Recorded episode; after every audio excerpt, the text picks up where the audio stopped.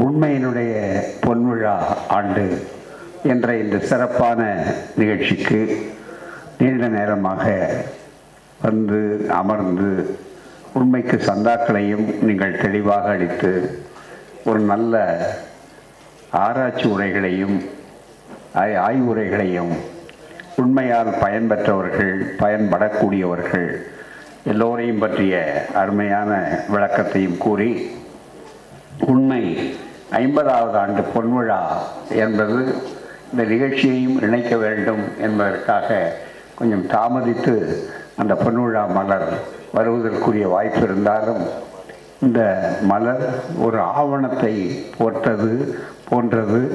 திராவிட இயக்கத்தினுடைய வரலாறு சமுதாய வரலாறு அத்தனையும் வரக்கூடிய வாய்ப்பு இருக்கிறது.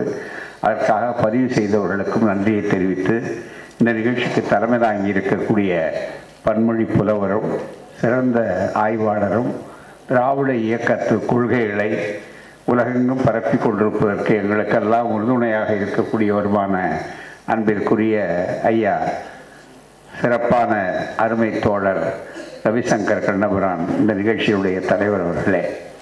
இங்கே சிறப்பாக உரையாற்றி விடைபெற்று சென்ற பேராசிரியர் அருணன் அவர்களே பேராசிரியர் சுபவீர பாண்டியன் அவர்களே இதழாளர் லெனின் அவர்களே அறிமுக உரையாற்றிய நம்முடைய துணைத் தலைவர் கவிஞர் கலிப்புகுந்தன் அவர்களே அதேபோல் வரவேற்புரையாற்றிய உண்மையினுடைய பொறுப்பாசிரியர் மஞ்சை வசந்தன் அவர்களே அதேபோல் கோவில் லெனின் அவர்களே நெய்வேலி திரு வாசகர் தியாகராஜன் அவர்களே நம்முடைய அருமை நண்பர் நன்றி உரை கூற இருக்கக்கூடிய குமரேசன் அவர்களே இணைப்புரை வழங்கி கொண்டிருக்கிற பிரின்ஸ் அவர்களே அருமை ஊடகவியலாளர்களே நண்பர்களே உங்கள் அனைவருக்கும் காலத்தின் நெருக்கடியை கருதி சுருக்கமாக என்னுடைய உரையை நிறைவு செய்ய விரும்புகிறேன். அனைவருக்கும் நன்றி சொல்லுவது மிக மிக முக்கியம். ஐம்பது ஆண்டு கால உண்மை வளர்ச்சி என்பது இருக்கிறது எதிர்நீச்சல் வளர்ச்சி. எப்படி திராவிடர் இயக்கம் தந்தை பெரியார்களுடைய இயக்கம் என்பது ஒரு எதிர்நீச்சல் இயக்கமாக இருந்து கொண்டிருக்கிறதோ அதே போலத்தான் முழுக்க முழுக்க நின்ற ஏடுகளும் அப்படித்தான். விடுதலையாக இருந்தாலும் உண்மையாக இருந்தாலும் குடியரசாக இருந்தாலும் மிகப்பெரிய அளவில். ஐயா அவர்கள் இந்த உண்மையினுடைய முதல் இதழில பகுத்தறிவு மாத இதழ் என்று அவர்கள் தொடங்கி அவர்கள் ஐம்பது ஆண்டுகளுக்கு முன்னாலே எழுதிய போது அந்த முதல் தலையகத்திலேயே ரொம்ப தெளிவாக தன்னுடைய நோக்கத்தை சொல்லுகிறார்.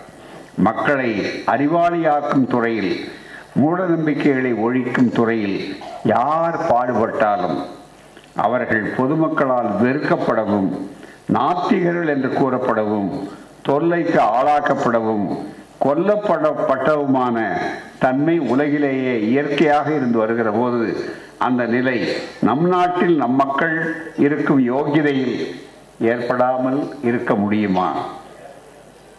ஆதலால் அந்த நிலைக்கு ஆளாகும் தன்மையை எதிர்பார்த்தே நான் இந்த காரியத்தில் பிரவேசித்து தொண்டாற்றி வருகிறேன்.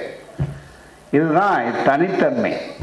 ஒரு வியாபாரத்துக்காகவோ அல்லது தன்னுடைய புகழை பரப்ப வேண்டும் என்பதற்காகவோ செய்யாமல் நான் பல தொல்லைகளை எதிர்நோக்கி கொண்டு வருகிறேன். எந்த விலையையும் கொடுக்க நான் தயாராக இருக்கிறேன் என்று ஒரு பத்திரிகை தொடங்கும் போதே அவருடைய நிறுவனர் சொல்லுகிறார் என்றால் அந்த பெருமை இந்த ஏட்டுக்குத்தான் உண்டு என்ற தனி வரலாறாக. இதை எண்ணி பார்க்க வேண்டும். எத்தனையோ சாதனைகளை செய்திருக்கிறது. அது மட்டுமல்ல அதிலேயே மிக தெளிவாக இதற்காக உண்மை இப்படி தொடங்க வேண்டும் என்று சொல்லுகிற இந்த காலகட்டத்திலேயே அவர்கள் சொல்லுகிற போது இந்த இயக்கத்தையே அழிக்க வேண்டும் என்பதற்காகத்தான் வருமான வரி மற்றவைகளை எல்லாம் போட்டிருக்கிறார்கள். எனக்கு அதை பற்றி கவலை இல்லை. அதையும் தாண்டி நிற்பேன் என்று இந்த முதல் தலையங்கத்திலே எழுதியிருக்கிறார். அந்த தலையங்கம் ரொம்ப ஆழமான சிந்தனையை எல்லோருக்கும் தோற்றுவிக்கக்கூடியது. அது மட்டுமல்ல அதில் சரியாக தெளிவாக சொல்லுகிறார்கள். உண்மையின் தொண்டு எதிர்நீச்சல் தொண்டே ஆகும். குடியரசு துவக்க காலம் இதைவிட மோசமாக இருந்தது. நமக்கெல்லாம் சொல்லுகிறார்கள் குடியரசு நான் துவங்கிய காலத்தில் இதைவிட மோசமாக இருந்தது. அந்த அளவிற்கு இந்த மிகப்பெரிய வாய்ப்புகள் இருக்கும் என்ற அளவில் நினைக்கின்றன எனவே இதையெல்லாம் அவர்கள் தெளிவாக சொல்லிவிட்டு உண்மைக்கு ஏற்பட்ட அவசியங்கள் என்ன? என்பதை அவர்கள் வலியுறுத்தி தெளிவாக சொல்லுகிற நேரத்தில் அதனுடைய தாற்பயத்தை தெளிவாக விளக்கி சொல்லுகிறார். கடவுள் மதம் ஜாதி இவைகளையெல்லாம் எதிர்க்க வேண்டிய அவசியம் என்ன? நினைத்து பார்க்க வேண்டும். பல பேருக்கு இன்னமும் கடவுள் எதிர்ப்பு பார்ப்பன எதிர்ப்பு என்பதிலேயே பெரியாரை மையப்படுத்தி அந்த சிமிழுக்குள்ளே அடைக்க வேண்டும் என்று நினைக்கிறார். ஆனால் ஐயா அவர்கள் சொன்னார் எனக்கு அடிப்படையான கொள்கை சமத்துவம். மனிதர்களுக்குள்ளே வேறுமை வேற்றுமை இருக்கக்கூடாது. மானமும் அறிவும் மனிதருக்கு அழகு. அவ்வளவுதான். அழகு மிக முக்கியமாக சொன்ன சொற்கள் எவ்வளோ ஆழமானது. அது மட்டுமல்ல இந்த உண்மையை போடும்போது ஐயா அவர்கள் முதல்ல புத்தரை போட்டதை பற்றி சொன்னார்கள் அட்டையில் அட்டையில. அது மட்டுமல்ல அவர்கள் அருமையான வாசகத்தை தந்தை பெரியார் அவர்களே ஒவ்வொரு கட்டுரைகளையும் நிறைய எழுதுவார்கள். அதிலே போடுகிற போது அடுத்த இதழிலே அவர்கள் உண்மையை பற்றி போடுகிற நேரத்தில் ஒரு மேலே இரண்டு சொற்களை போட்டார். புத்தி உள்ளவனே புத்தன் சிந்திப்பவனே சித்தன். ரொம்ப அழகாக எண்ணி பாருங்க. சித்தன் என்றால் என்ன? சிந்திப்பவன் சித்தன். சிந்தனையாளன் அவ்வளவுதான். மந்திரம் என்று சொல்லும் போதே மனித திறன் என்று மிக தெளிவாக ஐய தந்தை பெரியார் அவர்கள் சொன்னார். எல்லாவற்றையுமே அவர்கள் ஆய்வு செய்து அந்த ஆய்வு கண்ணோட்டத்தோடு பார்க்கக்கூடிய நிலையில அவர்கள் ஒவ்வொன்றையும் மிக தெளிவாக எடுத்து சொல்வார். அப்படி வருகிற நேரத்தில் இந்த உண்மையை போன்ற ஒரு நிலையை சொல்கிற போது அவருக்கு மக்கள் மத்தியிலே அந்த உண்மை பரவ வேண்டும் அவருக்கு ஏன் இந்த தவறான செய்திகள் இருக்கிறார்? ஆனால் தவறானதையத்தான் உண்மை அல்லாதவற்றை உண்மை என்று நினைக்கிறார். எது பொய்யோ அதை உண்மை என்று நினைக்கிறார். எது உண்மையோ அதை பொய்யன்னு நினைக்கிறார். இதை மாற்ற வேண்டும் என்று சொல்கிற போது ஒரு பெரிய பணியை தன் தலை மீது போட்டுக் கொண்டிருக்கிறார்கள். அதற்கு அவரே விளக்கம் சொன்னார். எனக்கு அந்த தகுதி இருக்கா இல்லையாங்கிறத பற்றி எனக்கு கவலை இல்லை. திராவிடர் சமுதாயத்தை திருத்தி மானமும் அறிவும் உள்ள மக்களாக இந்த மக்களை ஆக்க வேண்டும். அந்த பணி செய்ய வேறு யாரும் வரவில்லை. யாரும் வராத காரணத்தால் நான் அதுக்கு யோகியதை இருக்கிறதோ இல்லையோ எனக்கு அதை பற்றி தெரியாது. வராத காரணத்தால் அது ஒன்றே இதை செய்வதற்கு தனியான தகுதியோ இருக்கிறது என்று நான் நினைக்கிறேன். என்று அந்த பணியை அவர்கள் தொடங்கி அவர்கள் வெற்றிகரமாக செய்கிற நேரத்திலே தான் இப்படி ஒரு தனித்த ஒரு பத்திரிகை விடுதலை நாளேடாக வந்து கொண்டிருக்கிறது. கட்டுரைகளும் ஆய்வு கட்டுரைகளும் தெளிவாக வர வேண்டும் என்று சொல்கிற போது அதை ஆழமாக செய்ய வேண்டும் என்று சிந்தனைக்காகவே இந்த பத்திரிகையை தொடங்கினார். மிக முக்கியமான இந்த நேரத்தில் நாம் மற்றவர்களை பற்றி அதிகமாக எடுத்து சொல்லியிருக்கிறோம். இந்த பத்திரிகையினுடைய சிறப்பு அதனுடைய நோக்கம் ஐயா அவர்கள் எழுதுகிற போது ஒவ்வொரு முறையும் அவர்கள் தெளிவாக எடுத்து சொல்லி தான் ஏன் இந்த இயக்கம் தேவைப்படுகிறது என்று சொல்லுகிற போது இங்கே சொல்லுகிறார். மனித சமுதாயம் ஏற்பட்டு பல கோடி வருடங்கள் ஆகின்றன என்று சொல்லுகிறார்கள். அப்படிப்பட்ட மக்கள் இன்னமும் காட்டு மிராண்டிகளாக இருக்கிறார்களே ஒழிய அறிவு பெற்ற மனிதர்களாக இல்லை. மக்களை மூடர்களாக்குவதற்கு மடையர்களாக்குவதற்கு காட்டு மிராண்டிகளாக்குவதற்கு கடவுள் மதம் சாஸ்திரம் புராணம் இதிகாசம் ஆட்சி பத்திரிகைகள் யாவும் போட்டி போட்டு கொண்டு வேலை செய்கின்றனர் இதானே இன்றைக்கும் இதைத்தானே சொன்னார்கள். அரசாங்கம் என்பது மக்களை அறிவு பெறச் செய்யவும் பாதுகாக்கவும் என்று இல்லாமல் மக்களை அடக்கி ஆள என்று இருப்பதால் எவ்வளவு யதார்த்தமாக ஐயா அவர்கள் அதில் சொல்லுகிறார்கள். இந்த பத்திரிகையை துவக்கி வைக்கிறார். என்னை அழைத்து அவர்கள் அந்த பெரும்பணியை செய்யபடியாக எனக்கு சாதாரண ஒரு சிறிய குருவி தலையில பனங்காய வைத்தது என்று சொல்லுவார்கள். அது மாதிரி எந்த நோக்கத்தில் ஐயா அழைத்தார்? அவர்கள் ஆணையிட்டால் அந்த பணியை செய்ய வேண்டியது எங்களுடைய பெரியார் தொண்டருடைய கடமை. எனவே அழைத்து நீங்களே துவக்கி வையுங்கள் என்று சொன்னார். அந்த நேரத்தில் ஐயா அவர்கள் இதே நாளில் துவக்கிய நாளிலே திருச்சியில் அவர் பேசிய பேச்சு இந்த இடத்துல. அரசாங்கம் என்பது மக்களை அறிவு பெறச் செய்யவும் பாதுகாக்கும் என்று இல்லாமல் மக்களை அடக்கி ஆலை என்று இருப்பதால் மக்கள் மடையர்களாக இருந்தால்தான் அடக்கி ஆள முடியும் என்பதால். இதுதான் இந்த தத்துவம். தத்துவ ரீதியாக எவ்வளவு அருமையான விளக்கத்தை சொல்லி இருக்கிறார் பாருங்க. மடையர்களாக இருந்தால்தான் அடக்கி ஆள முடியும் என்பதால் மக்களை மடவே மடையர்களாக ஆக்குவதையே தன்னுடைய கடமையாக கொண்டு வருகிறது. இதுதான். எனவே இதை எதிர் செய்கிற போது மக்களை உண்மையாக அறிவாளிகள் ஆக்குவது யார்?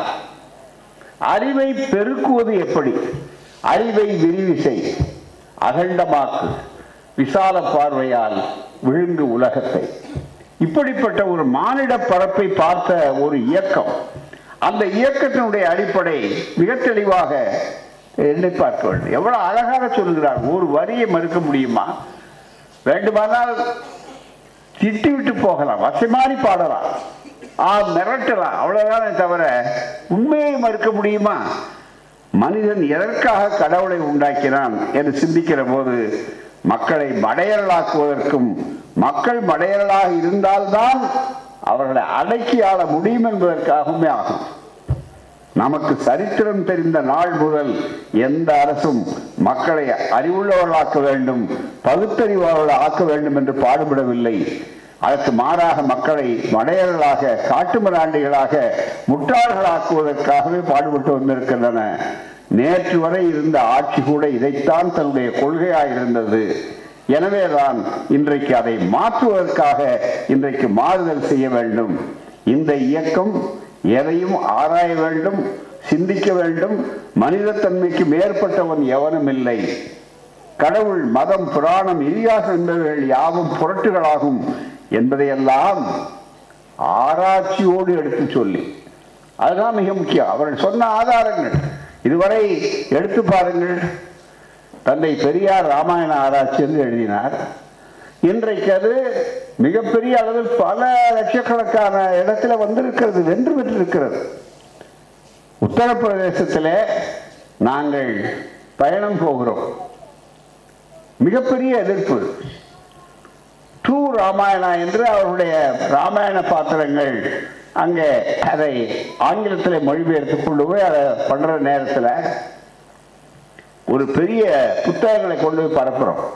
இமயவரம்மன் அவர்கள் கொண்டு வந்து போய் எழுதி நடந்து கொண்டு மாதிரி ஒரு பெரிய அரங்கம். அரங்கத்தில் ஐயா அவர்கள் பார்க்கும்போது கருப்பு கொடி காட்டினார்கள் வெளியே ஜனசங்கத்தை சார்ந்தவர்கள். அதையும் மீறி மிகப்பெரிய அளவிற்கு ராஜநாராயணன் போன்றவர்கள் அந்த மேடையில் இருக்கிறார். உடனே ஒரு சத்தம் போட்டவர்களை அவர் எம்பி குதிச்சார். உடனே அடக்கினார். பெரியாருடைய கருத்தை கேட்குறவங்க தான் இங்கே வரணும். பெரியார் கருத்தை சுதந்திரமாக சொல்லுவார். உங்களுக்கு மறுப்பு இருந்ததுன்னா பிறகு வந்து சொல்லுங்கள் நடுவில் தொந்தரவு பண்ணக்கூடாது என்று சொன்ன உடனே அதை அடங்கினார். ஆனால் இந்த புத்தகத்தை பார்த்த உடனே அந்த அம்மாவுக்கு ஒரு அம்மாவுக்கு ரொம்ப கோவம் வந்து இழுத்து பிடிச்சி புலவருடைய கையை எபயவரம்மன் புத்தகத்தை எடுத்து அதை போட்டு கிழிச்சு கிளைய போட்டாங்க. அதையெல்லாம் ஐயா அவர்கள் பார்த்து கொண்டே பேசி கொண்டிருக்கிறார். அதுதான் மிக முக்கியம். அவர் பேச்சை நிறுத்தலை. மிக முக்கியமாக. அது முடிந்த உடனே நிறைய வந்தாங்க. ஐயா இதை ஹிந்தியில் நாங்கள் மொழிபெயர்க்கணும். அதுக்கு உங்கள் அனுமதி வேணும். அப்படின்னு கேட்டார். உடனே தாராளமாக கரும்பு தின்றதுக்கு என்ன கூலி வேணும்? பெரியாருக்கு அதுதானே தேவை. உடனே என்ன சொன்னார்னா எழுதி அனுப்புங்க நான் அனுமதி கொடுக்குறேன். சச்சி ராமாயணம் இன்றைக்கு இவ்வளவு பெரிய கடுமையான மிகப்பெரிய ராமனை அழைத்துக் கொண்டு ராமர் கோயில் கட்டுகிறேன் சொல்கிற இந்த நேரத்தில் ஒரு செய்தியை சொல்லுகிறேன். பெரியார் வெல்வார் உண்மை வெல்லும் என்பதற்கு என்ன அடையாளம் என்றால் பிரகதி மைதான் என்று சொல்லக்கூடிய டெல்லியில புத்தக கண்காட்சி நடந்து கொண்டிருக்கிறது. அதில் சச்சி ராமாயண் என்று சொல்லக்கூடிய பெரியாரின் ஹிந்தி புத்தகம் விற்பனையாகி கொண்டிருக்கிறது. இன்றைக்கு அங்கே வாங்கி கொண்டிருக்கிறார். அது மட்டும் அல்ல அதை போட்ட உடனே உத்தரப்பிரதேச அரசாங்கம் காங்கிரஸ் அரசாங்கமே இந்த காலத்தில் இருந்த நேரத்தில் அதை தடை செய்தார். உடனே இவர் வந்து அந்த தடையை எதிர்த்து மிகப்பெரிய அளவிற்கு உயர்நீதிமன்றத்தில் அவர் வழக்கு போட்டார். உயர்நீதிமன்றம் கருத்து சுதந்திரம் இருக்கிறது. தாராளமாக சொல்லலாம் என்று உயர்நீதிமன்ற நீதிபதிகள் சொன்னார்கள். அதை எதிர்த்து உத்தரப்பிரதேச அரசாங்கம் மேல்முறையீடு செய்தது அப்பீல் செய்தது. நீதிமன்றத்துக்கு உச்ச நீதிமன்றத்துக்கு. உச்ச நீதிமன்றத்தில் ஜஸ்டிஸ் கிருஷ்ணய்யர் அவர்கள் வி ஆர் கிருஷ்ணய்யர் மற்றவர்கள் இந்த பெஞ்ச் அமர்வு. அதில் இந்த ராமாயணத்தை பற்றி சொல்கிற நேரத்தில் அவர் தீர்ப்பே கொடுத்தார். ஆயிரம் மலர்கள் மலர வேண்டும். மாற்று கருத்துக்கள் என்ன? அவர் ஆதாரபூர்வமாக வால்மீகி ராமாயணத்தில் இருப்பதைத்தான் சொல்லுகிறார். ஆதாரபூர்வமாக மறுக்க முடியாது. எனவே அந்த தடை நீக்கப்பட்டது. அந்த தடை செல்லாது. உத்தரப்பிரதேசம் போட்டது என்று சொல்லி இன்றைக்கு அதே இடத்துல இன்றைக்கு இருந்த அங்கே அந்த புத்தகம் விட்டு விற்று கொண்டிருக்கு எதிர்நீச்சல் என்று தந்தை பெரியார் அவர்கள் சொன்னார்களே அது ஏன் நிற்கிறது? அதே போல நண்பர்களே இந்த உண்மை முதல் தலையங்கம்.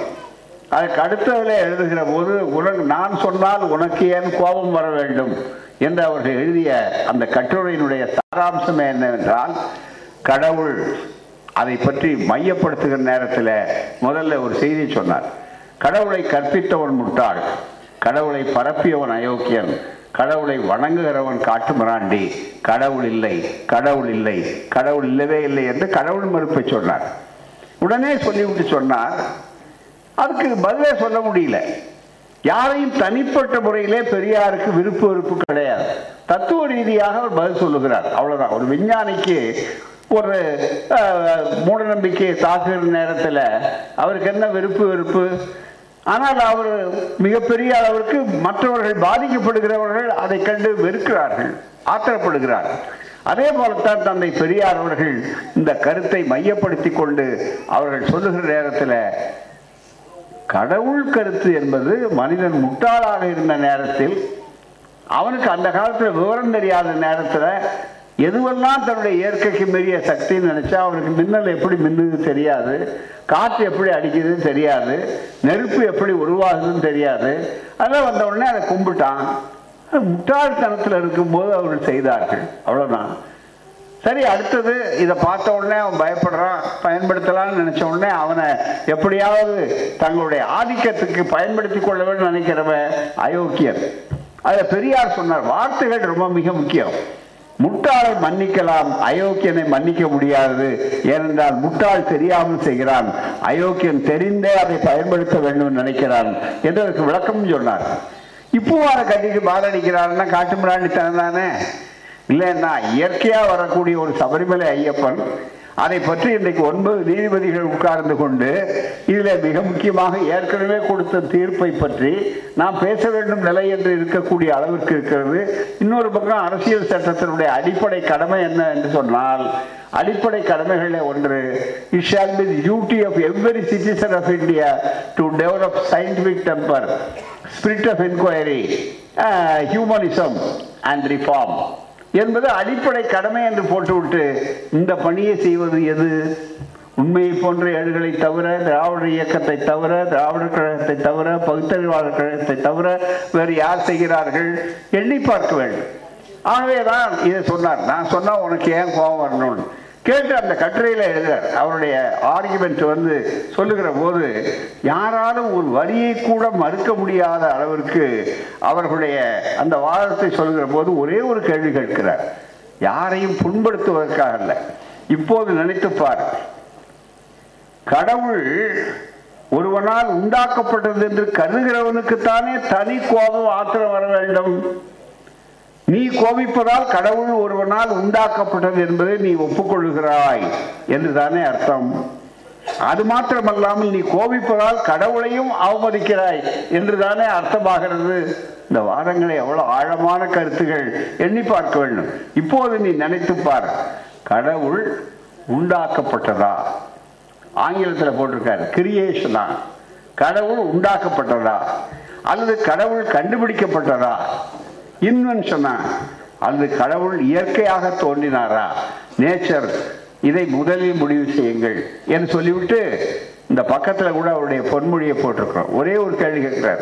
கடவுள் தானாக தோன்றியவர்னா ஏன் எல்லாருக்கும் ஒரே மாதிரி தோணல? ஏன் அவனுக்கு ஒவ்வொரு மாதிரி தோன்றி இருக்கிறார் அதுக்கு என்ன பதில் அப்படின்னு கேட்டார். ஆக இந்த பிரச்சனைகளை சொன்ன உடனே இப்போ வழக்கு வருது. கலைஞர் காலத்தில் காலத்துல இருந்து சிலைகளுக்கு பின்னாலே வைத்தார். அது கூட பீடத்தில் அவர் போட்டது வேற ஒன்றும் இல்லை. ஐயா சொன்னார் ஐயா உங்க இந்த சிலை உங்களை மாதிரி இல்லையா? இன்னும் கொஞ்சம் மாற்றம் இருந்தா இருக்குன்னு ஒருத்தர் வந்து சொன்னார். இந்த பாருங்க இது சிலை வந்து எனக்காக இல்லை என் கொள்கைக்காக. அதுக்கு கீழே கடவுள் மறுப்பு வாசகம் போட்டிருக்காங்கல்ல அது ரொம்ப மிக முக்கியம். அதுல நான் ரொம்ப முக்கியமா மதிக்கிறது என்ன தெரியுமா? கடவுள் இல்லைங்கிறத விட கீழே இல்லவே இல்லை. அப்படிங்கிற வார்த்தையை மூணு தடவை போட்டிருக்கோம். ஏன்னு கேட்டால் கொஞ்ச நாள் கழித்து என்னையே கடவுளாக்கிடுவான். எனக்கே சுற்றி வந்தால் என்னையே ஒரு அவதாரம் ஆக்கிடுவான் அதனாலதான் இல்லவே இல்லை. இல்லைங்கிறது மட்டுமல்ல. இல்லைன்னு சொல்லவில்லைன்னு சொல்லிடுவான் அப்படிங்கிறதுக்காக தான் இல்லவே இல்லைன்னு அழுத்தம் திருத்தமாக சொன்னோம். இப்போ உடனே அன்றைக்கு வழக்கு போட்டார்கள். அந்த வழக்கில் ஏற்கனவே இந்த உண்மையில் அதை எடுத்து போட்டிருக்கோம். அன்னை மணியம்மையார் அவர்கள் அதை பற்றி சுட்டி காட்டியிருக்கிறார்கள் இப்போ அண்மையில் உங்களுக்கு தெரியும். இந்த உண்மை இதழில் அதை பற்றி எழுதினார் அதனால் நான் சொன்னால் உங்களுக்கு ஏன் கோபம் வர வேண்டும் என்று அவர் சொன்னேன் இதையே இப்போ உயர்நீதிமன்றத்தில் வழக்கு வந்தது. வழக்கு வந்து என்ன சொன்னார் வேடிக்கையா? பெரியார் போடலைங்க அது வீரமணி போட்டார் போறாமே அவர் தான் இந்த மாதிரி வச்சிருக்கிறார் அப்படின்னு சொன்ன உடனே அதுக்கு ஆதாரங்கள் எடுத்து சொன்னவுடன் நல்ல வாய்ப்பாக அந்த வழக்கு போட்டவருக்கு நன்றி. ஏன்னா எப்பவுமே நம்ம எதிரிகள் தான் நமக்கு நல்ல உதவி பண்ணுவாங்க. கொள்கை எதிரிகள். அந்த மாதிரி ஒரு பெரிய வாய்ப்பு என்னன்னா அதனால ஒரு ஐம்பத்தஞ்சு அறுபது பக்கம் உள்ள உயர்நீதிமன்ற தீர்ப்பு அதுவும் ஒரு பார்ப்பனர் உள்பட கலந்து கொண்ட ஒரு நீதிபதியாக இருக்கக்கூடியவருடைய தீர்ப்பு சாதகமாக வந்து பெரியார் சொன்னது தவறில்லை. அவருடைய கொள்கையை மிக தெளிவாக வலியுறுத்தி இருக்கிறார். என்பது வரலாற்றிலே பதிவாகிவிட்டது. எனவே உண்மை எந்த காலகட்டத்திலே தொடங்கி எந்த பிரச்சனைக்காக தொடங்கப்பட்டதோ அதனுடைய நோக்கம் நிறைவேறி இருக்கிறது அதை இந்த ஐம்பது ஆண்டு காலத்தில் அறுவடை செய்திருக்கிறோம். இதுதான் பொன்விழாவினுடைய வெற்றி. இதுதான் மிக முக்கியம். உச்ச நீதிமன்றத்திலும் அந்த வழக்கு. அதே போல இங்கும் உயர் நீதிமன்றத்தில் ஏன்னா நீதிமன்றத்தில் வந்தால் அந்த பதிவாகுது. இன்னொரு வேடிக்கை சொல்லணும். இஸ்மாயில் ஜஸ்டிஸ் இஸ்மாயில் அவர்கள் காலத்தில் கொடுத்த தீர்ப்பை நீதிபதி தேடுகிறார் அவருக்கே கிடைக்கவில்லை என்று சொன்னால் அப்ப எவ்வளவு சூது சூழ்ச்சி நடந்திருக்கணும் பாருங்க. ஒரு உயர் நீதிமன்றத்தில் இரண்டு நீதிபதிகள் உட்கார்ந்து கொண்டு அந்த தீர்ப்பை எடுங்கள் என்று சொல்லுகிறார். தீர்ப்பை தேடுகிறார்கள் தேடுகிறார்கள் தீர்ப்பே வரல. பத்திரிகையில் அத்தனையும் வந்து அன்னைக்கு செய்தியாக வந்தது அரசாங்கத்தினுடைய திமுக கழக அரசாங்கம் இருந்த நேரத்தில் உயர்நீதிமன்றத்தில். அப்படின்னா என்ன அர்த்தம்? முக்கியமான தீர்ப்புகளை கூட மறைத்து விடுகிறார்கள் என்று அர்த்தம். வரலாற்றை திரும்பிவாதம் செய்வது இல்லாமல் செய்வது இது அத்தனை இந்த மாதிரி ஏடுகள் இல்லாவிட்டால் இந்த உண்மைகளை யார் கொண்டு வர முடியும்? உண்மைகளை மறைப்பது திரிப்பது என்பதுதானே ராமாயணம். அசுரர்கள் அரக்கர்கள் என்பவர்கள்லாம் யார்? இன்னைக்கு மீள்பார்வை மீட்டுருவாக்கம். இது அத்தனையும் இன்றைக்கு வந்திருக்கிறது. கடைசியாக நேரம் அதிகமாகிறது. ஒன்றை சொல்லி நான் உங்களுடைய ஆதரவுக்காக நன்றி தெரிவிக்கிற நேரத்தில் நீங்கள் நிறைய உண்மையை ஆதரிக்க வேண்டும் அதை பரப்ப வேண்டும். மற்றவர்களை நாம் குறை சொல்லுவதை விட நாம் மிக தெளிவாக செய்ய வேண்டும். இருட்டை குறை சொல்வதை விட ஒரு மெழுகுவர்த்தியை கொளுத்தி வை என்று சொல்வதைப் போல என்னால் என்ன முடியும் என்றால் என்னால் முடியும். ஒரு நண்பருக்கு உண்மையை சந்தாவை நான் அனுப்புவேன். தொடர்ந்து அவர் ஓராண்டு படித்து விட்டால் அவர் முதலில் மிகப்பெரிய அளவுக்கு முழு மனிதன் ஆவார். சிந்திக்கக்கூடியவர்கள் ஆவார்கள் என்பதுதான். ஆகவே நான் இந்த நேரத்தில் தோழர்களுக்கு நான் ஒன்றை கேட்டுக்கொள்கிறேன் இந்த துண்டு போடுறது அதே மாதிரி பொன்னாடை வாங்குறது மற்றது இதெல்லாம் கூட தவிர்த்துட்டு உண்மை சந்தாக்களை கொடுங்கள். விடுதலை சந்தாக்களை கொடுங்கள். ஒரு சந்தா கொடுங்க. சந்தா கொடுக்குற தொகை ரொம்ப பெருசாக இருக்குன்னு நீங்கள் நினைச்சீங்கன்னா அதுக்கு பத்திரிகைக்கு அன்பளிப்புன்னு கொடுத்துருங்க. உங்களுக்கு ரொம்ப வசதியெல்லாம் நீங்கள் கடைக்கு போக வேண்டிய அவசியம் இல்லை. துண்டு வாங்க வேண்டிய அவசியம் இல்லை. இருக்கிற ரூபாயை நேரடியாக கொண்டு வந்து கொடுத்தா அதனுடைய வளர்ச்சிக்கு அது பயன்படும். ஏனென்றால் அப்படியெல்லாம் அந்த பலமானால் தான் கவிஞர் அவர்கள் கேட்டுக்கொண்டபடி வார ஏழாக இந்த உண்மை மறுபடியும் வரக்கூடிய வாய்ப்புகள் அதில் உருவாகக்கூடிய அளவிற்கு இருக்கும். இதுவரையில் அது மாதம் ஐயா காலத்தில் மாதம் ஒரு முறை அம்மா காலத்தில் மாதம் இருமுறை என்று வந்து இன்றைக்கு பல சோதனைகளை தாண்டி கொண்டிருக்கிறது. உலகளாவிய அளவிற்கே இன்னைக்கு மின்னஞ்சல்ல உலகம் பூரா படிக்கிறாங்க. அதுதான் இ பேப்பர்னு சொல்லக்கூடிய அளவிற்கு வந்திருக்கிறது. இதெல்லாம் ரொம்ப சிறப்பானது. கடைசியாக ஒரு செய்தி சொல்லணும். அதை சொல்லி முடிக்கிறேன். மலேசியா இந்த உண்மை எந்தெந்த சாதனை இருக்கு? உண்மை எப்படி மாற்றும்? இங்க சொன்னார்கள் பாருங்க. உண்மை நேரடியாக படித்து விட்டு மாற்றம் அடைந்தவர்கள் எப்படி இருக்கிறார்கள்? என்னென்ன வேலை செய்யுங்கிறதுக்கு ஒரே ஒரு உதாரணம். கடல் கடந்தும். இங்க நம்ம நாட்டுக்குள்ள இல்லை. கடல் கடந்து. மலேசியாவுக்கு பெரியார் விழாவுக்கு அழைத்திருந்தார்கள் மலேசிய திராவிட கழகம். அங்கே கே ஆர் ராமசாமியோட தலைமை தாங்கி ஒரு இருபது ஆண்டுகள் ஒரு பத்து பதினைந்து ஆண்டுகளுக்கு முன்னாலே இருக்குன்னு நினைக்கிறேன்.